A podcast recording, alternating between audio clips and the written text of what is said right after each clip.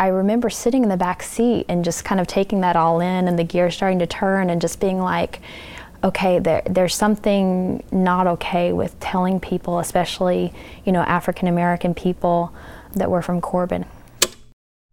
Well, to me, the Latinos are really taking place of the blacks, what we used to go through. But I'm a believer God made us and love us all. And I try to treat people the way I want to be treated. It's okay if we're invisible. It's okay if we're silent. It's okay if we hide in our houses. It's okay if we break our backs and twist our hands cutting a freaking chicken. But for us to stand in front of your town hall demanding better services, demanding a better life and a better future, that's too much. You brown people stepped out of your place. Hey, everybody. Uh, do you miss us? It's John Biewen working hard, getting our new season ready. Truly excited about the stuff we have in the works. Season two of Scene on Radio is going to have a pretty clear, overarching theme. As you know, if you've been listening, this podcast has a persistent interest in the things that divide us as Americans. We tell stories about those things, we try to poke at them, try to crack the code, try to see ourselves a little more clearly. Here we are in the 21st century, and our racial divisions in particular just seem to get more and more urgent and raw.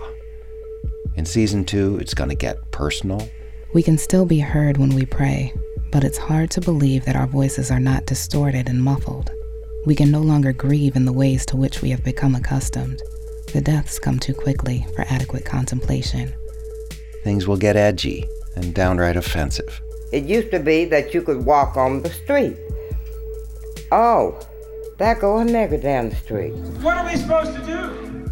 Just be quiet? Just keep our mouths shut while our country and our community and our schools and our heritage is taken away from us? Is that what we're supposed to do? I say no! I say never! It's even going to get investigative around here. If you walked in the FHA and you were black, the first thing they did was close the books.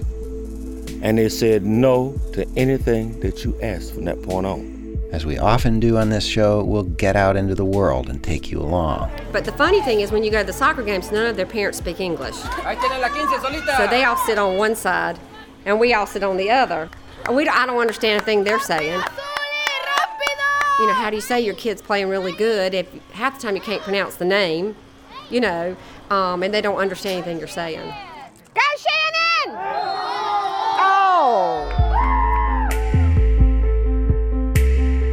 Scene on Radio, Season 2, in theaters.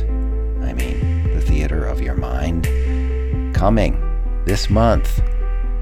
See you soon.